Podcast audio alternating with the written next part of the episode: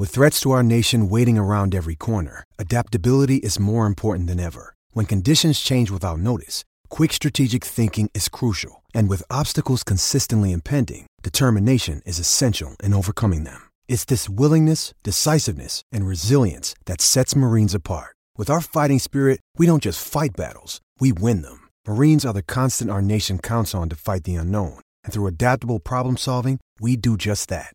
Learn more at marines.com. James. Then it's Carter for Dirk. Five seconds. Dirk for three.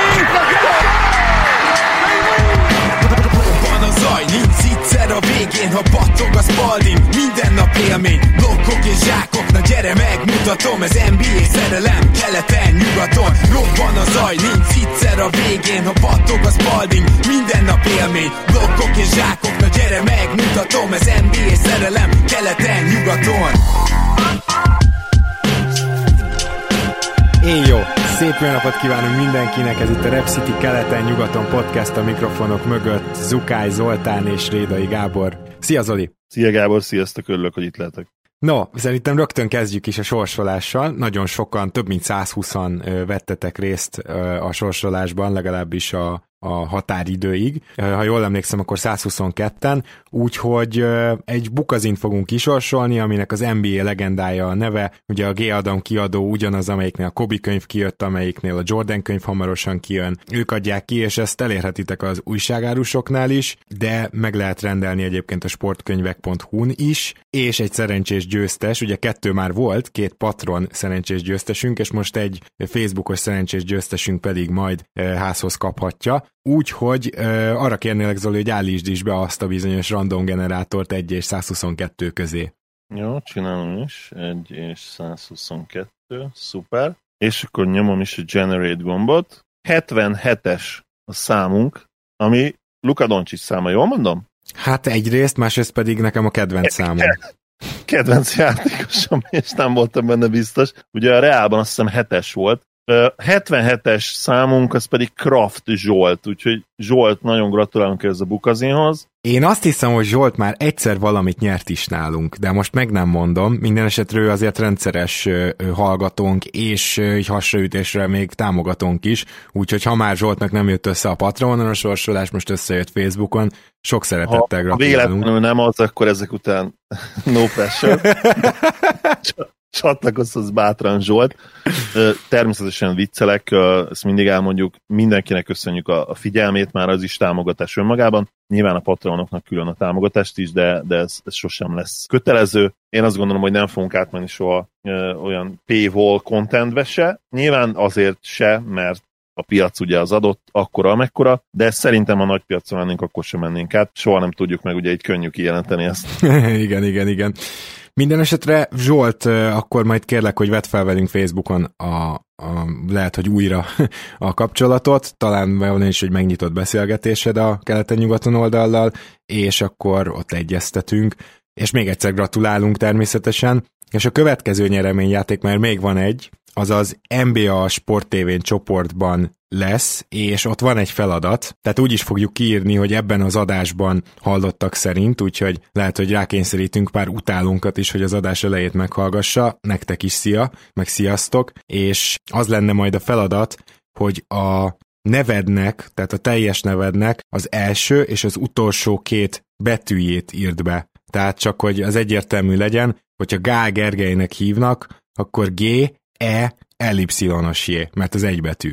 Tehát az, utol, tehát az első betű és az utolsó három betű, ez lesz a feladat az NBA Magyarország csoportban. Ki fogjuk írni külön a posztot, ugye ma kimegy ez a podcast, ma kedden rögzítünk, kedden is megy ki, szerdán pedig kint lesz a poszt, és az alá tessék beírni, aki még nem nyert, az még ott is nyerhet egy NBA legendái bukazint, és majd, ahogy ígértem, egy picit bővebben beszélünk, az pedig a következő adás témája, arról, hogy mit is találhattok ebbe a bukazinba. De most befejezzük a Patreon postaládánkat, jöhet a második adag, nem is kis adag, ez sem, úgyhogy, úgyhogy essünk is neki minden további nélkül, és Galamb Ádámnak a, a két kérdésére mennénk rá először is. Sziasztok! Tudom, hogy bőven a playoff közepén vagyunk, igen, hát ugye az még akkor volt, de az jutott eszembe, és most bele is kezdetek a jóslásba a Mavs és a Blazers révén, hogy kb. három év múlva azért már James Curry stb. túl lesz az utolsó zenitjén, és vannak ott az ott toporgó csapatok, mint a Mavs vagy a Suns.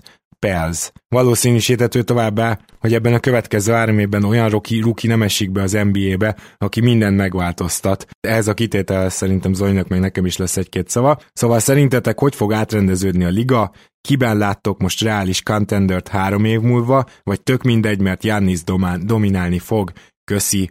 Zoli, akarsz te először menni, vagy menjek én? Persze, ilyen disclaimerrel kell indítani, fogalmuk, se, fogalmuk sincs, mi lesz három év múlva. Ugye három év az NBA viszonylatában az egy örökké valóság gyakorlatilag. Nehéz, nehéz tényleg megjósolni. Én szeretnék egy rövidebb távú jóslatot mondani. Szerintem rövidebb távon egyértelműen a két Los Angeles-i csapat, tehát még a, 10, még a 20-21-es illetve a 21-22-es szezont én azt gondolom, hogy jó eséllyel elvihetik. Tehát vagy mondjuk ismétel a Lakers, vagy a Clippers, vagy felváltva ők a legnagyobb esélyesek, nem biztos, hogy ez meg fog történni, mert ugye ne felejtsük azért LeBron is most már 36 lesz decemberben. Idén még zseniális volt, tehát nincs okunk azt gondolni, hogy ő már a 20-21-es szezonban nagyon komolyan lelassul. Az már most is látszott ugye, hogy, hogy azért nem annyira jó már, mint régen, de még mindig nagyon-nagyon jó. Szóval a következő két-három évet én még, én még ezt, a, ezt a két csapatot mondanám a következő két-három évre, illetve Jannis attól függően nyilván, hogy, hogy hol megy majd. Ha mondjuk Jannis 2021-ben csatlakozik vagy a Raptorshoz, vagy a Maverickshez vagy a Heathez, akkor onnantól kezdve szerintem toronymagas esélyes lesz az a csapat, függetlenül attól, hogy melyik csapat,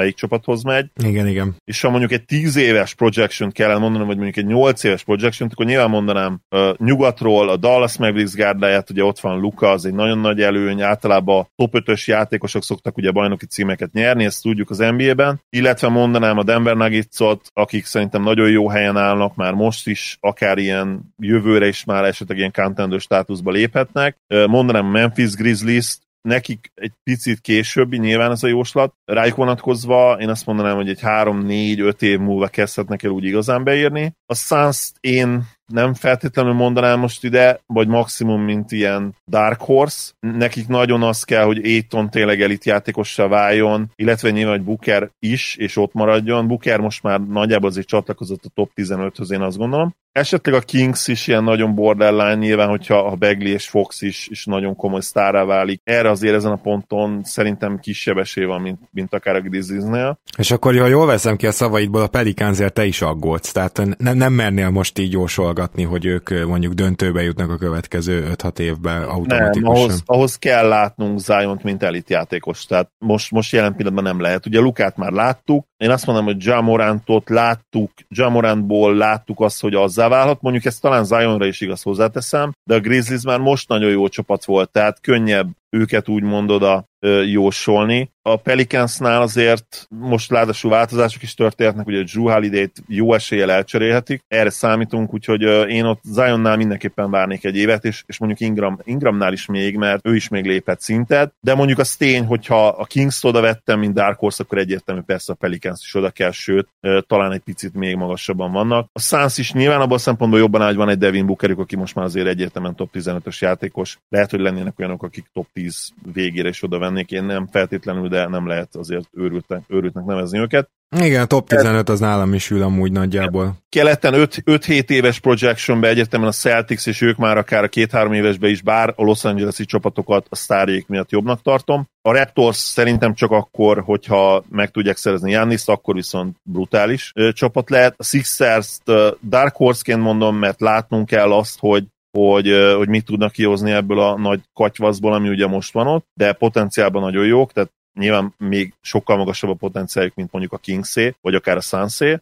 Ki van még keleten? Hát, szóval ilyen szempontból Atlanta Hawks. Atlanta Hawks egy nagyon nagy dark horse, viszont veszélyesek, és nagyon sok talent van náluk, ugye ott sok mindennek kell a fejlődésben nyilván a fiataloknál úgy történni, hogy, hogy ténylegesen mondjuk egy két-három évben csatlakozhassanak a, a contender státuszhoz, de például talent szempontjából jobban állnak, mint a Kings, vagy akár, én még azt is mondom, hogy talán a Grizzliesnél is, bár ott már azért közelebb van egymáshoz a két csapat talent terén. És nyilván a Heat, tehát a Heat, a Heat már most nagyon jó, ugye döntőben voltak, még akkor is, hogyha, hogyha egy ilyen bubble szezonban, hát ha hozzájuk csatlakozik Jannis, ha jó fit, ha nem jó fit Jimmy Butlerrel, az a védekezés a Jimmy Butler Adebayo Jannis, hát az kész. az, az brutális lenne. Igen, és akkor a Bucksot se felejtsük el, hiszen azért jelen pillanatban még talán mindig arra látunk legnagyobb esélyt, hogy Jannis marad, és ha ez így lesz, akkor a Bucksnál ritul-ritul hátán, de azért láttuk a Dallasnál is, hogy ebből kijöhet egy bajnoki cím, ha van egy korszakos igen, játékos. És, és, és, igen, és akkor ezt jósolnám nekik, hát hogyha Jannis marad, akkor ott szerintem előbb-utóbb lesz bajnoki cím, ugye 25-26 éves Jannis, egy valahogy ki fog csúszni, de, de nem egyszerűen a csapatnak a összetétele miatt, a fit miatt nem, nem fognak tudni hármat nyerni mondjuk. Tehát ott meghúznám a max plafont kettőnél, hogyha marad a Bucksban, és akkor nyilván őket is említeni kell. Szerintem a felsorolásomból és a monológomból is látszik, hogy én azért eléggé kiegyensúlyozott NBA-re számítok a következő 8-10 évben. Nyilván vannak kivételek. Ha, ha Jannis a Heathez megy, vagy még inkább, ha Jannis összeáll Lukával, akkor változtatnék ezen a jóslaton, mert szerintem az utóbbi főleg az, az dinasztia esélyes történet lenne. Igen, szinte minden egyetértek, amit mondtál, és azzal egészíteném ki két dologgal. Egyrészt, hogy a 21-es drafton több olyan játékos is lehet, aki, aki korszakalkotó, tehát, hogy akit most egy per egyre várnak, az a srác, az egy Ben Simmons, aki tud dobni, mondjuk így. Tehát azt most képzeljük el egy pillanatra azt a játékost. Nem annyira atletikus egyébként szerintem, mint Simons, de mindegy, úgy is beszélünk majd kellő időben ezekről a dolgokról, tehát hogy, hogy azért itt nagyon-nagyon komoly játékosok jöhetnek a 21-es drafton, az még egyértelműen befolyásolhatja a kört, és szerintem éppen ezért a 20-21-es szezonban sokkal több tankoló csapat lesz, mint most volt. Mert most azért pár volt, de, de inkább csak gyenge csapatok voltak, akik nem is tudtak volna jobbak lenni. Én félek tőle, hogy azért 21-re még az új lottósorsolási rendszer mellett is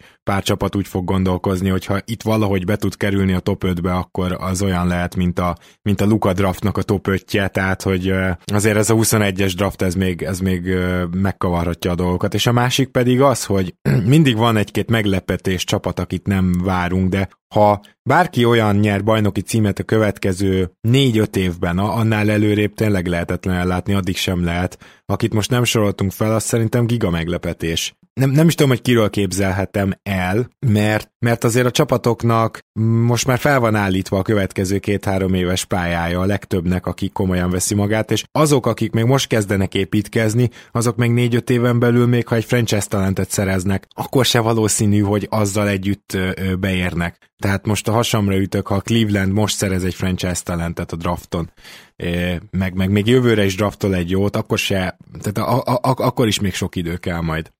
A másik kérdése Ádámnak pedig, oké, még egy kérdés, kisé vadabb ötlet, bár a Bax még nem esett ki, de már 50-50, hát ezt akkor megint csak érezzük, hogy mikor írta Ádámunk. Ja, szerintetek egy Snyder Budenholzer csere kisegíteni a Jest, illetve a Baxot, a jelenleg jók vagyunk, de nem elegek ö, ö, kategóriából. Persze mindegyik csapat a saját szintjén. Nyugati főcsoport döntő, és persze bajnoki cím a Bucksnak. Ugye nyilván a Jazznél a nyugati főcsoport döntő. Kicsit hasonló sorsú a két csapat jelenleg, pedig mindkét gárda egyzője elvileg kiváló, bár változtatni egyik sem tud, mert akar meccsen belül. Akkor itt megyek én először. Én azt gondolom, hogy Snyder azért rengeteget változtatott még meccsen belül is abban a bizonyos párharcban. Mondhatjuk, hogy nem eleget, de annyira adott volt, hogy mit tudsz játszani ezzel a, a nagyon szűk jazzzel, tehát tényleg igazából hat darab olyan játékosuk volt bevethető, aki, de, de lehet, hogy csak öt, aki egy playoffban reálisan pályán kell, hogy legyen. És nagyon adott volt, hogy mit tudnak játszani, és, és nagyjából azt csinálták, tehát Snydert ezért annyira nem venném elő, mint Budenholzert az elmúlt két évben bármikor. És szerintem ez a csere, ez amúgy nem rossz ötlet, Ugye Budenholzer nyilvánvalóan Goberrel elképesztő, talán Snydernél is jobb védekezést tudna felhúzni, mert, mert annyira Goberre van felépítve az a védekezési séma, amit ő, ő elképzelt magának. Tehát nehéz annál jobb center találni oda. Tehát ott egy szép meccs lenne, és Snyder is szerintem fantasztikus meccs lenne a Buckshoz, mert támadásban azért egyértelmű, hogy Budenholzernek az elképzeléseihez képest Snyder sokkal rugalmasabb, és sokkal out of the box, sokkal inkább out of the box gondolkozó, bár tegyük hozzá, hogy Snydernek meg a mániája rengeteg pick and roll, ami az NBA elfele halad ettől, hogy úgy fogalmazzak, és a legtöbb csapat inkább handoffokat, illetve másféle pick and próbál. Nos, ez érdekes lenne a Bucksnál, tehát ha megérkezne Snyder, akkor nagyon csúnyán át kellene alakítani a keretet, ami nem biztos, hogy rossz lenne. És nyilván akkor feltételezzük, hogy Jannis marad. Tehát igazából szerintem érdekes és izgalmas ötlet ez a csere, mert attól még, hogy mindkét egyzőnek vannak hibái, mind a kettő nagyon jó egyző. Igen, valószínűleg ez a két edző az, akit nagyjából egy szintre mondtunk volna még talán egy évvel ezelőtt is, de két éve biztosan. Jelenleg azért valószínűleg Snyder magasabbra rangsorolnánk, és pont emiatt mondom azt, hogy szerintem talán a Bucks jobban járna ebben a cserében. De egyébként amit akarok itt mondani érvként, hogy picit már ilyen langyos víz a, a Milwaukee Bucks, és úgy nem nagyon hisznek ebben a dologban, az lehet, hogy a jazzre is lassan egyébként kezd igaz lenni, ebből kiindulva pedig könnyen lehet, hogy mind a kettő gárda jól járna egyébként ezzel a cserével. Visszacsatolva arra, ahogyan kezdted, elképzelhető, hogy ez azon kevés edzőcserék egyik lenne, igen, ahol, ahol mind a két csapat jól jár. Na, akkor jöjjön az egyik közös kedvenc kérdésünk, amire ráadásul elég alaposan fel is készültél, úgyhogy majd át is adom a terepet a felolvasás után. Büntetőzés, egyébként Péter kérdezi, Dwight Howard büntetődobása nem volt idén sem valami szép, különböző technikákat is próbált már, ahogy André Drummond is. Mik voltak a legfurcsábbak, kik voltak a legrosszabbak, legviccesebbek vagy leghíresebbek? És ide írta például, hogy például MJ Noluk. Emiatt létrejött taktikák ellenfelek részéről, például hekkesek, de volt más is? Ezt így most mondanám, hogy valójában nem, tehát ugye, ami kifejezetten büntetőhöz köthető taktika, az tényleg a hekkelés. De olyan persze volt, hogy tudták, hogy mondjuk valaki idegileg gyengébb, és akkor megpróbálták őt faltolni, az rengeteg, ott, meg nagyon sok ilyen példa volt. Ugye Carmelon is beleesett ebbe, és nyilván ismeritek a történetet, amikor Pippen, bocsánat, hogy én itt erre az egyre válaszolok külön, szóval, hogy amikor Pippen oda súgta neki, hogy a postás vasárnap nem jár, és ki is hagyta a büntetőt, ugye? Vagy hogy ne faltoljunk a végjátékban a legjobb dobót, még ha nála van a labda, off the ball folt szabályai, milyen szabályok vannak a büntetődobásnál? Volt változás a történelem során? Miért mindig az első és a második között cserélnek a csapatok? Minek minősül ez az idő? Ugye gyakorlatilag ilyenkor időt is lehet kérni az első és a második büntető között. Milyen végjáték taktikák vannak emiatt?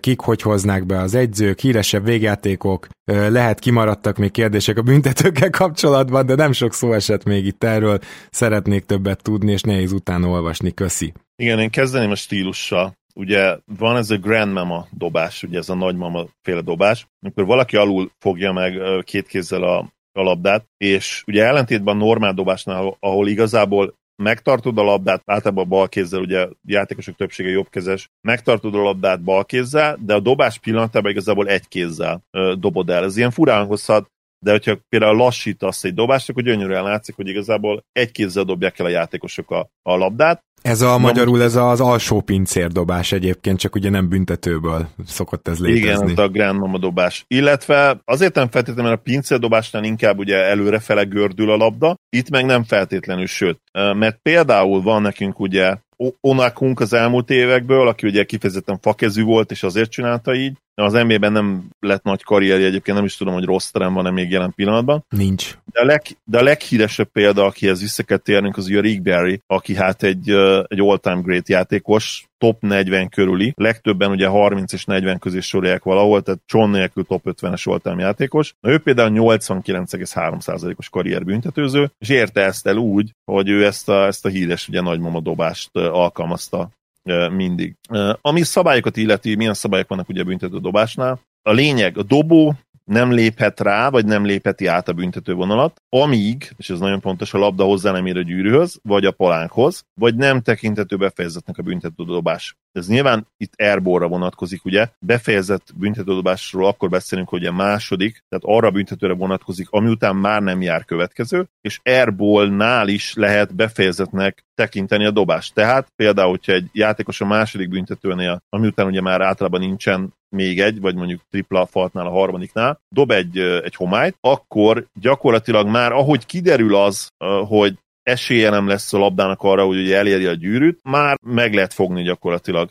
Onnantól befejezetnek tekintető a büntető. És Fibában egyébként 5 másodperced van, hogy végrehajtsd a büntetőt, az NBA-ben viszont ez 10 másodperc, és ezért lehettünk ugye szemtanulni olyan rituáléknak, mint például Jason Kidd, aki hát uh, szépen fogta, fogalmazunk úgy, hogy nem sietett nagyon ezekkel a büntetőkkel, és ami még érdekes, és én egyébként nem is tudtam szerintem, hogy vertikálisan felugorhatsz. Tehát ez mit jelent, hogy tempódobással is végre lehetne hajtani a büntetőt. Meg itt szerintem e... itt, itt megemlíthetjük azt is, hogy ugye a büntetővonal mögül, de azért nem dobhatod rá fél pályáról, hanem ugye abba a bizonyos körbe ben kell lenned, mert ugye több játékos is hátrábbról dobja, például az említett Dwight Howard is kipróbálta azt, hogy egy fél méterrel hátrébb dobja, Nikon Excel híres volt erről. Igen. Nick Van Exel, szerintem ilyen 70-80 centivel is időn. Igen, igen, ő így elég messziről. Tehát akár dobhatod majdnem a triplától, vagy hát legalábbis a kör hátsó felétől, és akár jumpshotot is dobhatsz, ami azért elég vicces. És ez fontos, hogy ma már nem lehet átlépni a vonalat, ez nem volt egyébként mindig így. Ugye Wilt egyetem és korai NBA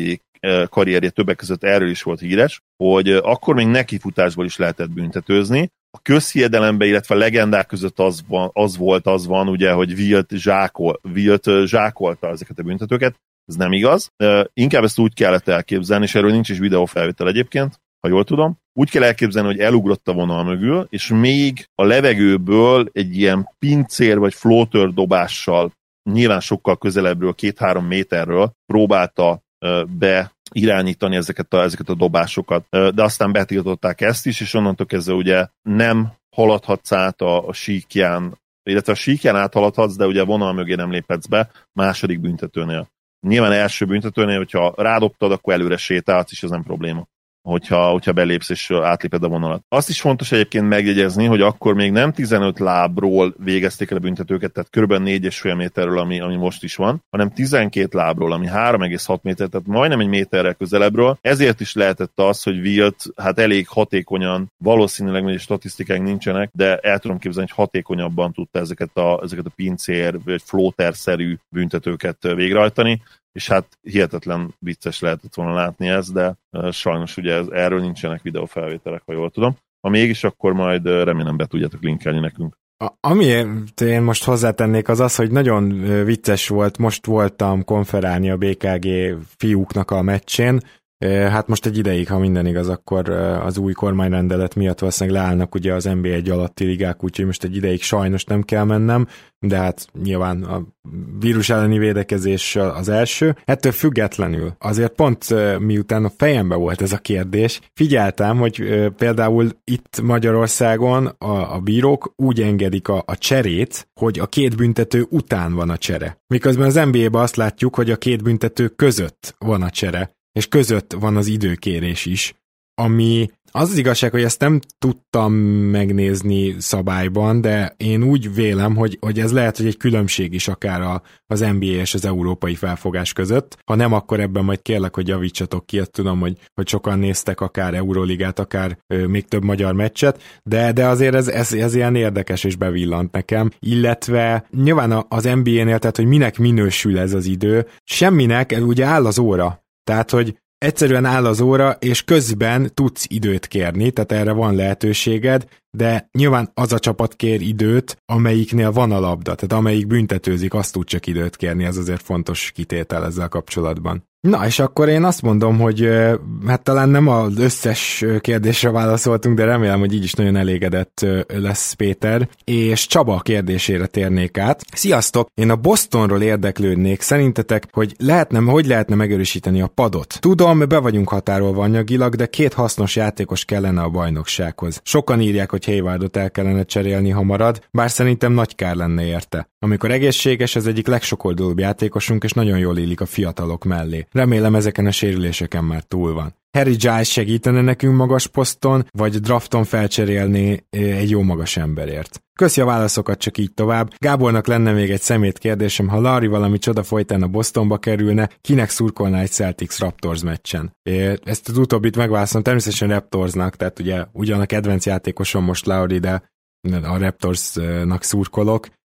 Azért azt hozzáteszem, hogy ha Lowry lett volna ott Kemba helyett idén, én szerintem bajnok a Celtics. És nem az, még, még lehet önmagában nem is mondnám Laurit jobb játékosnak, mint Kembát, first optionként. Jobb játékos egyértelmű. Szerinted egyértelműen jobb, igen, de hogy, de hogy, hogy mennyivel brutálisabb fit lett volna, mint ahogy szinte minden csapatban mennyivel brutálisabban jobban illene Larry, mint Kemba. Na mindegy, jó, hát ezen most ne is uh, filozzunk, hanem azon, hogy hogy erősíthetnénk meg a Boston padját, és uh, ugye a Bostonnak azért a mid-level exception az rendelkezésére állhat, amiből Harry Giles például egészen biztosan meg lehet uh, találni, csak, csak nem vagyok benne biztos, hogy Harry Giles jelentősen jobb játékos, mint Robert Williams, mint Time Lord. Kicsit jobb, szerintem egy picit intelligensebb, sőt, ez, ez a fő különbség. Biztos, uh, ugye Giles az a baj, hogy még úgy igazán nem is, mondhatjuk azt, hogy nem is nagyon játszott még az NBA-ben, és ez most furálangozhat meg, talán túlzás, de szerintem nem annyira erős túlzás. Harry Gilesnak olyan tétre menő NBA mérkőzése mennyi van? Nem tudom, egy tucat? Lehet, hogy annyi se. Hát annál szerintem egy kicsit több, mert az idén ugye a Kingsnél kezdett is, amikor nagyon sokan sérültek, tehát hogy ta- talán a tucatnál több, de nem sokkal. Igen, de lehet, hogy potenciálban Giles bőven Time Lord felett van, ezzel egyet is értenék, de, de Time Lord már abban a szerepben, amit láttuk, amivel láttuk, play is, abban jól tud teljesíteni, és, és nyilván nagyon fiatal még, tehát még tovább nőhet. Ugye én nem erőltetném ezt a vonalat, és a 14. pikkel, azt hiszem a 14. pikk az ő, övék idén, azzal próbálnék valamit kezdeni, és, és egy olyan játékos le, le, draftolni, aki azonnali segítség lehet, ami nyilván nem könnyű. Tudjuk, hogy ez nem könnyű, de de meg kell próbálni. Meg ugye Grant Williamsbe bízni, tehát azért ő most a playoffban is mutatott jeleket. Most nyilván annyi egyelőre ott tart, hogy egy üres triplát a sarokból már bedob, illetve tényleg úgy tűnik, hogy egy 1 5 váltható nagyon jó védő lesz. Lesz, tehát még, még nem az, de, de ő tényleg úton van, és szerintem se Zoli, se én semmelyikünk nem lepődne meg, hogyha, hogyha ő ezt befutná ezt a, ezt a pályát. Ugye nem véletlenül hasonlították őt Greenhez meg Horfordhoz, tud passzolni, tehát ezek ígéretes dolgok, bár nem lesz azon a szinten, tehát az, az azon viszont meglepődnék. De Benne érdemes bízni ilyen szempontból szerintem, mert ő lehet az a mobilis magas ember. Kicsit nyilván alulméretezett centernek, de hát láttuk, hogy, hogy milyen line a, gyakorlatilag a Lakers és az ellenfeleit kivéve, hogy milyen line uralkodtak a, a playoffban, OG Ananubi centerben, ugye ezt sokan a Raptorsnál Sziakamot mondták a centernek, de egyértelműen OG játszott centert, Tejsz 6-9-es magasságával ugye az egyetlen valójában használható magas embere volt a Bostonnak. Szóval Szóval én Grant Williamsben mindenképpen bíznék, ja. és igen? Ja, azt akartam mondani, hogy közben nézem, hogy elvileg náluk van, ugye, elvileg van nekik egy 26. és egy 30. pikjük is. Így van. Azt jelenti, há- három első körös pik. Ezt a hármat viszont össze lehet csomagolni, ahogy Csaba is felvetette, és vagy egy nagyon magas drappikért, vagy jó, nagyon magas az relatív, nem biztos, hogy akár ez a csomag elég a, a mondjuk egy top 3-asért idén. Nem, de mondjuk Bár egy hatodik környékére el tudom képzelni. Az simán, az simán, az simán, simán. Még szerintem akkor még jön is vissza egy második körös, vagy valami ilyesmi. Vagy, vagy elcseréled ezeket a pikeket játékosért. Én mondjuk például a Tice, aki kicsit ilyen bűnbak lett a konferencia döntő után, én nem feltétlenül őt venném elő, mert szerintem egy nagyon-nagyon jó játékos, és főleg, ha a fizetést is belekalkulálod, akkor meg aztán tényleg a, a liga egyik legjobb szerződésén azt gondolom. Igen, bizonyos meccsapokban nehézkes felrakni a pályára, Adebayo nyilván dominálta, de Adebayo azért csak Anthony Davis nem dominálta ez, ebben a play és nem tudjuk ugye, hogy egészségesen mit csinált volna ellene, úgyhogy én itt, itt óvatosan bánnék a, a Tice cserékkel. A probléma viszont az, hogy nem tudom, hogy egyébként ki tudná, ki tudna a Celtics cserélni. Tényleg Hayward van akkor, ő viszont csereértékben nem túl jelentős szerintem. Lenne pár csapat, amelyik bepróbálkozna vele, de nyilván csak contenderek egy évre. És nem túl de jó az... vissza, ö, tehát nem, nem túl jó érték jönne vissza azért. Nem, nem, nem, biztos, hogy nem, igen. Tehát a, a, akkor már egyetértek Csabával, hogy inkább ő nem mondta ezt ki szó szerint, de, de a legnagyobb értéke Haywardnak jövőre a Celticsben lehet, szerintem ez nem kérdés. Igen, ö, nem, nem is tudom, tehát valahogy úgy lehetne Haywardot értékre váltani, hogyha őt csomagolnád össze pikkekkel, és, és akkor nyilván jönne mondjuk egy közepes vagy szarszerződés, és mellé egy jó játékos. Na ezt így el tudom képzelni, és akkor nyilvánvalóan az a jó játékos az legyen lekötve mondjuk két-három évre legalább. Csak ugye Igen. elég kevés ilyen szerződés van, most mert mindenki 21-ig tart.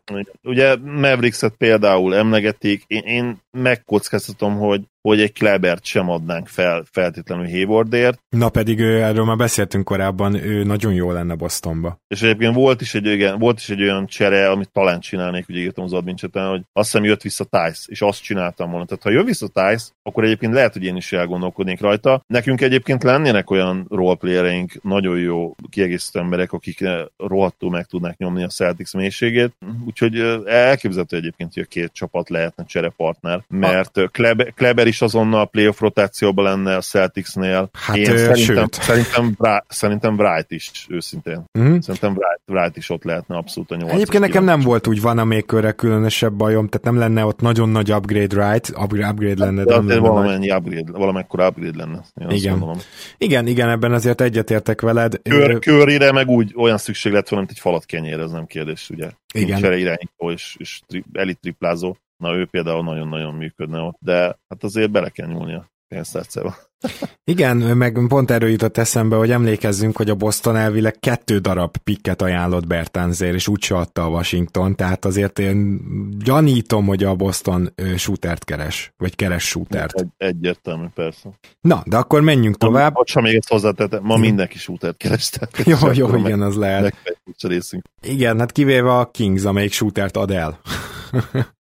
Úgyhogy eh, na kíváncsi leszek majd egyébként a Buddy vonalra is, de most menjünk Máté kérdésére. Sziasztok, elfogolt jutak jazz szurkolóként régi veszőparipám, hogy Ben Simmons nálunk lenne a legjobb helyen. Mondom ezt úgy, hogy nem igazán kedvelem. A jazz rengeteg betöréssel játszik, amiben ő az egyik legjobb. Ráadásul körbe lenne pakolva jókinti dobókkal, és Gobert is tömni tudná labdákkal. E, még a védekezésen is javítana. Első kérdésem, hogy mi a véleményetek erről? Szerintetek is ennyire jó fit lenne? A másik kérdésem, hogy reálisan elképzelhető-e, hogy elcseréli őt a Fili. Mi most az értéke Simonsnak? Például, ha menne vele Horford szerződése is, akkor tudná a Jazz elég ellenértéket adni. Példa trade, Simons, Horford, Conley, Ingles 2020-as első körös. Az a jazznél van? Az nem a... Ja igen, az most a jazznél van, jövő évi van a Grizzliesnél. Jövőre Conley lejár, a Fili rá tudna menni Jannisra. Köszi a választokat. Most ezt leellenőriztem, így ebbe a formába a Fili nem tudna még rámenni Jannisra. Tehát, hogy még, még hogyha Tobias Harris meg Embiid szerződése ott van, akkor ez felejtős. De de igen, tehát az összességében ez a kérdés arról szól, hogy az első fele legalábbis, hogy Ben Simmons tényleg olyan fantasztikus fit lenne a jazzhez, mint ahogy Máté gondolja. Zoli, nem tudom, hogy te is egyértelműen a nem fele hajlasz de én inkább a nem fele. Én is inkább a nem fele hajlok. Ami eszembe jutott, hogy kicsit Máté játékos leírással is vitatkoznék egy nagyon picit, mert Simons nem rossz penetrator, nem rossz, mint, mint betörő játékos. Jannis után így ugye LeBron már nem feltétlenül rohangál annyit, főleg az alapszakaszba, lehet, hogy Jannis után a második legjobb transition játékos Simons a ligában. Felálltvédelem ellen, és főleg a play nyilván azért, mert mindenki behúzódik róla a picsába, egyszerűen nem tud olyan hatékony lenni a gyűrű támadást, illetve, illetve ha oda is ér, akkor lefaltolod simán, és abból elég jó return jön vissza neked, mint védőcsapat, mert Bizony. És nem néztem meg, de mennyi 60%-kal, vagy talán annyival se. És talán azt hiszem valamit fejlődött, de nem esküdnék meg rá. Szóval az még mindig jó taktika ellene. Úgyhogy uh, én összességében Simons pont ezért valószínűleg a top 5-be se raknám be, mint, mint penetrator játékosok, mint transition penetrator,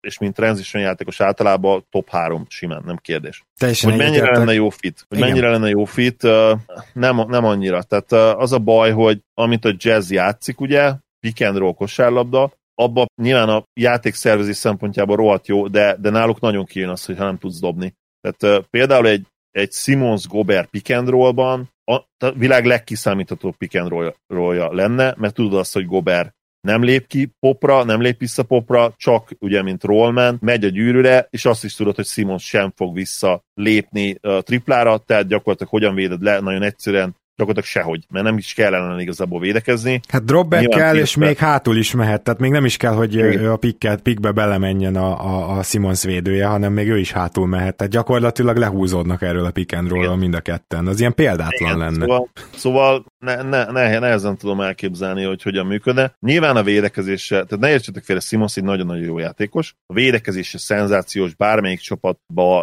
azonnal instant gyakorlatilag egy főnyeremény lenne ebből a szempontból. Például egyébként, ha az én Maverick szembe jönne, független attól, hogy ő is ballhandler, szerintem olyan csodálatos pipen lenne belőle egy Luka mellett, de, de egyszerűen el kell felejteni neki egy nagyon jó csapatba azt, hogy ő a fő ballhandler, és a jazzbe is például ilyen lenne, és azért nem működne szerintem úgy igazán. Neki, neki tényleg ilyen Garnett szerepbe kellene most belépnie, játékszervezés, védekezés 1-től 5-ig, magyarán teljesen megreformálni, a, átalakítani a játékát. Tehát a, a fő ballhandler vonalat el kell egyszerűen felejteni. És, és inkább ezt a KG vagy Draymond Green vonalat kell, kellene tolni, Nyilván ehhez kellene egy brutálisan jó csapat, ahol mindenki alá játszik ebből a szempontból, és mindenki segíti, hogy így is hatékony tudjon lenni. Nagyon kevés ilyen csapat van jelen pillanatban a ligában, és a Sixers sem ilyen csapat hozzáteszem, ugye nem véletlen, hogy, hogy, hogy állandóan arról beszélünk, hogy ő mennyire jó vagy nem jó fit. Ennek mindezek ellenére még mindig nem írom le Ben simmons mert egyszerűen annyira tehetséges, és amikben nagyon jó, azokban annyira nagyon jó, elképzelhető, hogy ezt valamikor át tudja hidalni majd, ezt ugye rásadobja a triplákat, valamikor áthidalható lesz egy bizonyos csapatban, egy bizonyos csapat formátumban, hogy ez mikor és hogyan fog bekövetkezni, ezt nem tudjuk. De a talent miatt nem írnám le a, a lehetőségét. Már amikor mondtam korábban, de az álomcsapat Simonsnak, tehát amilyen fantasztikus párosítás lenne, és annak a csapatnak is mindent hozna Simons, amire szüksége van, az a Minnesota Timberwolves. Mert hogy ha belegondolsz, hogy ő ott mint négyes, tehát nyugodtan hagyjuk ott D'Angelo russell nyilván ez nem megvalósítható, hiszen akkor,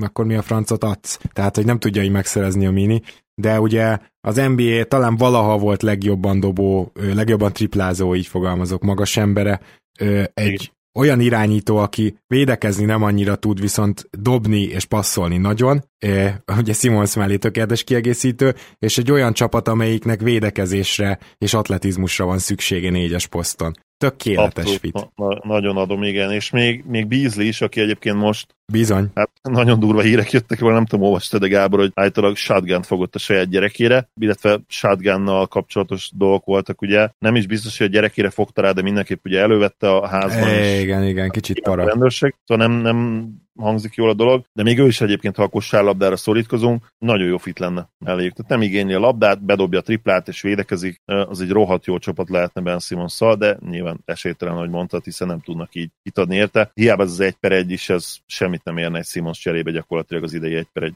Igen.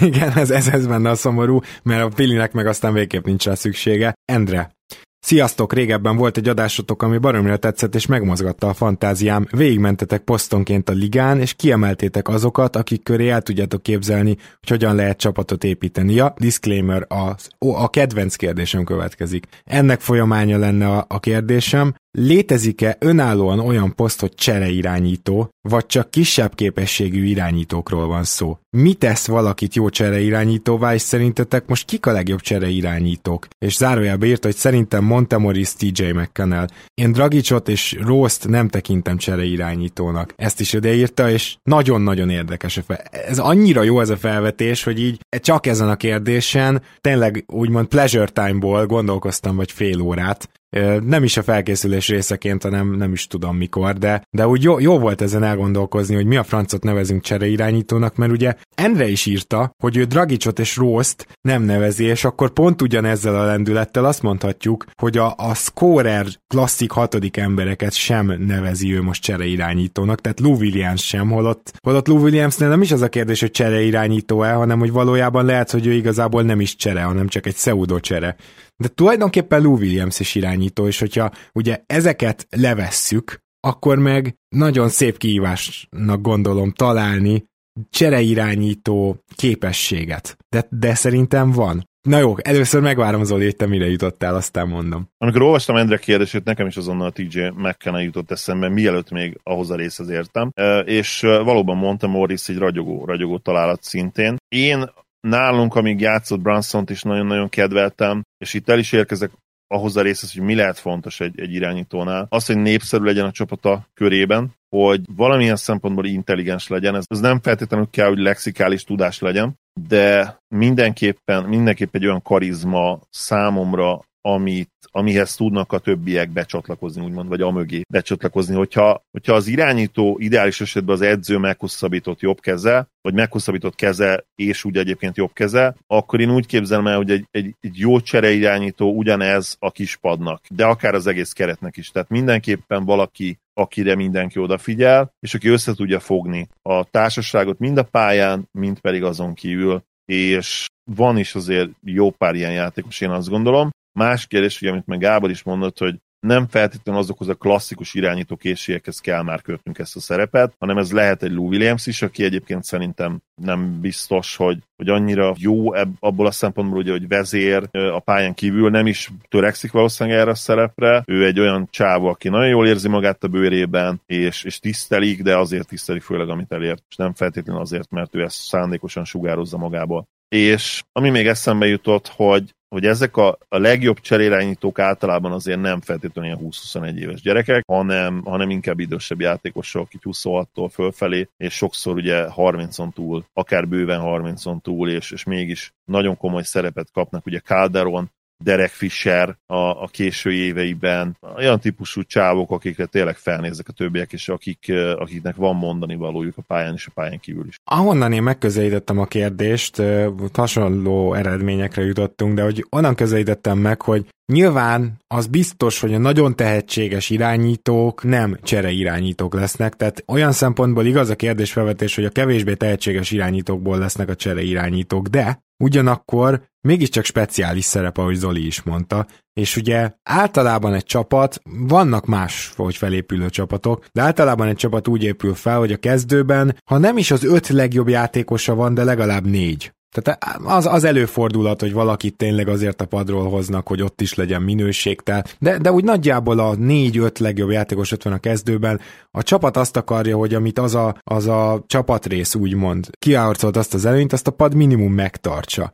És nyilván a, a, vannak olyan csapatok, aminek baromi durva padja van, és nagyon mélyek. Az elmúlt években a Clippers és a Denver is ilyen volt. Hát itt gyakorlatilag a kezdőnek ilyen szempontból könnyebb dolga volt, hogy hogy még akkor is, hogyha esetleg ők vesztésre álltak, még akkor is megnyerhették a meccset. Na de hogy mit akarok ezzel mondani, hogy nyilván ezt a második egységet kell irányítani, akkor is, hogyha nem sorcserék vannak. És főleg a fő irányítónak, a fő ballhandlernek amíg ő ül, addig, addig minőségi pótlása kell, hogy legyél, és enne ez az egyik legfontosabb tulajdonság, és ezért a két csereirányító, akit megneveznék, az én is mondtam Morris mondanám egyrészt, másrészt Tyus Jones-t, hogy ne add el a labdát. Szerintem, ö, szerintem a cserei, ha van csereirányító tulajdonság, akkor az az, hogy nagyon tud vigyázni a labdára. Szerintem DJ Agustin is ide tartozik. Vannak még olyan játékosok, akiket emiatt kifejezetten csereirányítónak képzelek, hogy bármi történik, Egyébként Cory Joseph is ilyen volt, csak mostanában már szar, nem tudok mást mondani,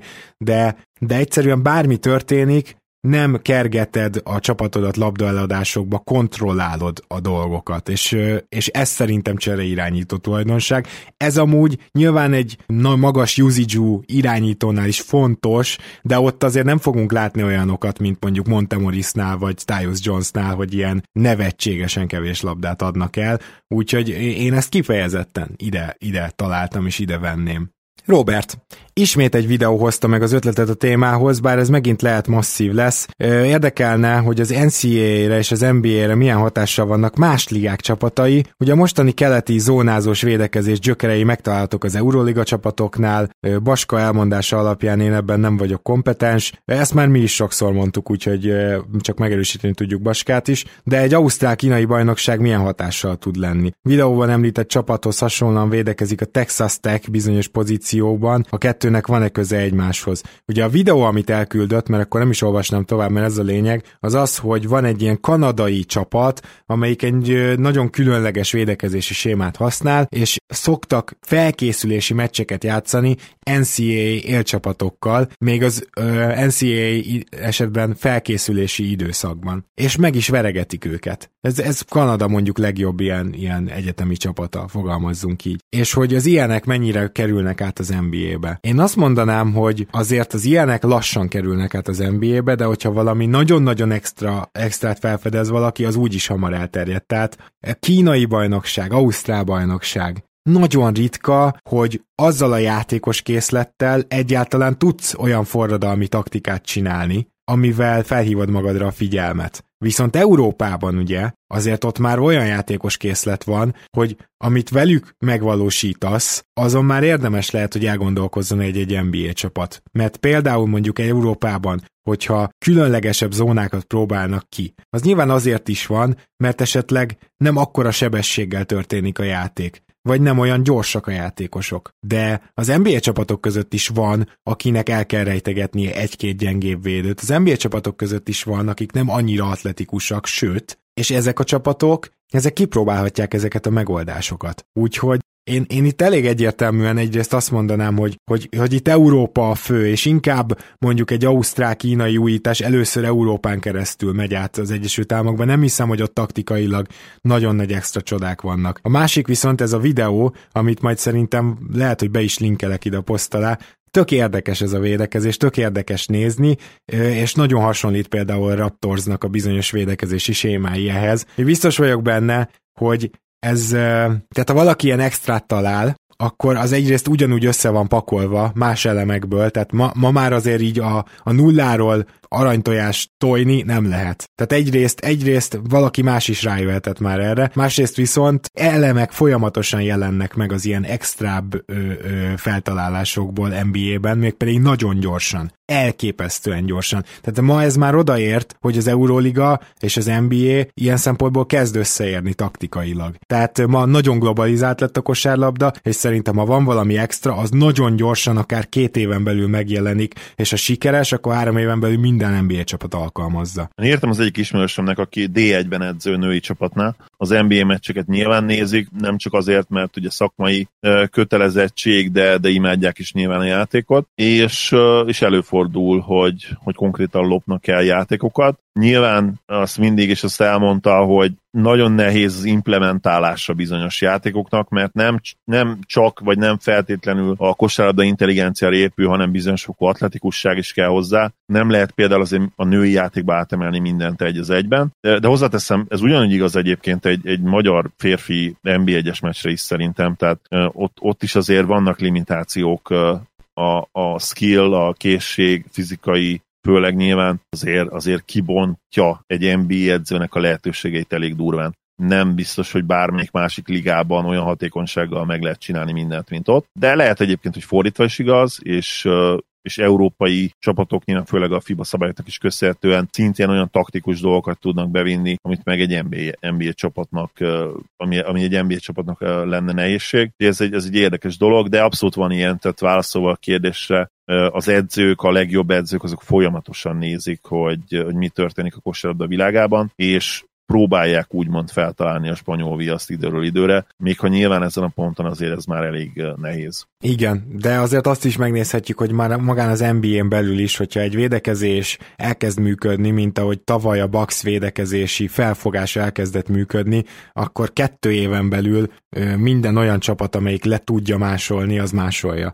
Tehát azért idén már több csapat is elkezdte inkább a gyűrűt védeni, például a Raptors egyébként, ebben, ebben egyértelműen a tavalyi védekezésünkhöz képest váltottunk. Kicsit máshogy csináltuk, mint a Bucks, de ugye a védekezési főelf, hogy inkább triplákat adjunk fel, de cserébe a, a gyűrűhöz senki nem jöhet be, az, az, az megjelent, és ez több csapatnál megjelent. És ugyanez volt támadásban is ugye a 2013, 14, 15 környékén, hogy azokat a támadó dolgokat, amit csak így több triplának hívunk, de hát igazából ugye ez ennél százszor bonyolultabb történet, ezeket elkezdték átvenni a csapat csapatok gond nélkül, tehát nagyon kevesen ragadtak benne a régi világban, meg ragadnak benne. Ezek az egyzők, ezek tényleg nem pihennek, sőt, még segédegyző garmadája nézi a többi csapatot, a többi csapat játékát, folyamatosan elemzi, szóval egyszerűen itt nyilván már semmi nem maradt titokban, és ugyanígy ennél egy picit lassabban jönnek át a dolgok mondjuk Európából például, de, de azért ugyanígy tisztában vannak vele, hogy, hogy mi történik ott szerintem most már. Jó, én azt gondolom, hogy a végére értünk, és köszönjük szépen a szuper kérdéseket, meg azt, hogy támogattok minket, srácok.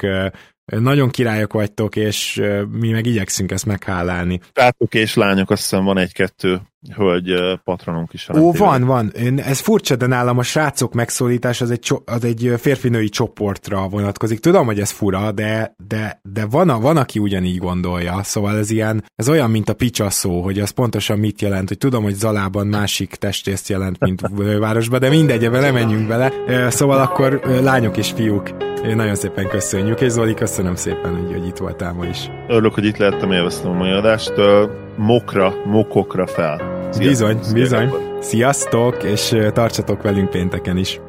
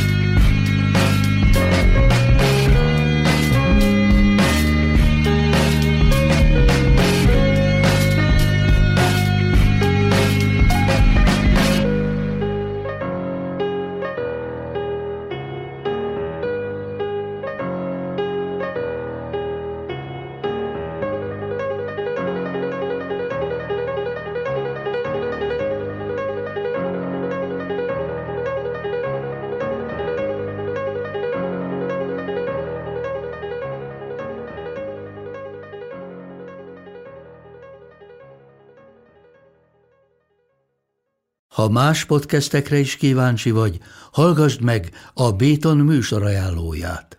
El tudod képzelni, hogy a podcastet, amit éppen most hallgattál, fél év múlva már a mesterséges intelligencia generálja? Mi sem. De ha érdekel, eljött már a gépek lázadása. Hallgass bele az Embertelen podcastbe. Orsós Lajos vagyok, a műsor házigazdája. Egyelőre még élőben. Egyelőre. Fedezzük fel együtt, hogyan ismerkedik, randizik, mesél és vitatkozik Betty és Péter, két teljesen mesterséges intelligencia. Lajos, a podcast címét mond még egyszer, Léci. Oké. Okay. Embertelen podcast. Ez a műsor a Béton közösség tagja.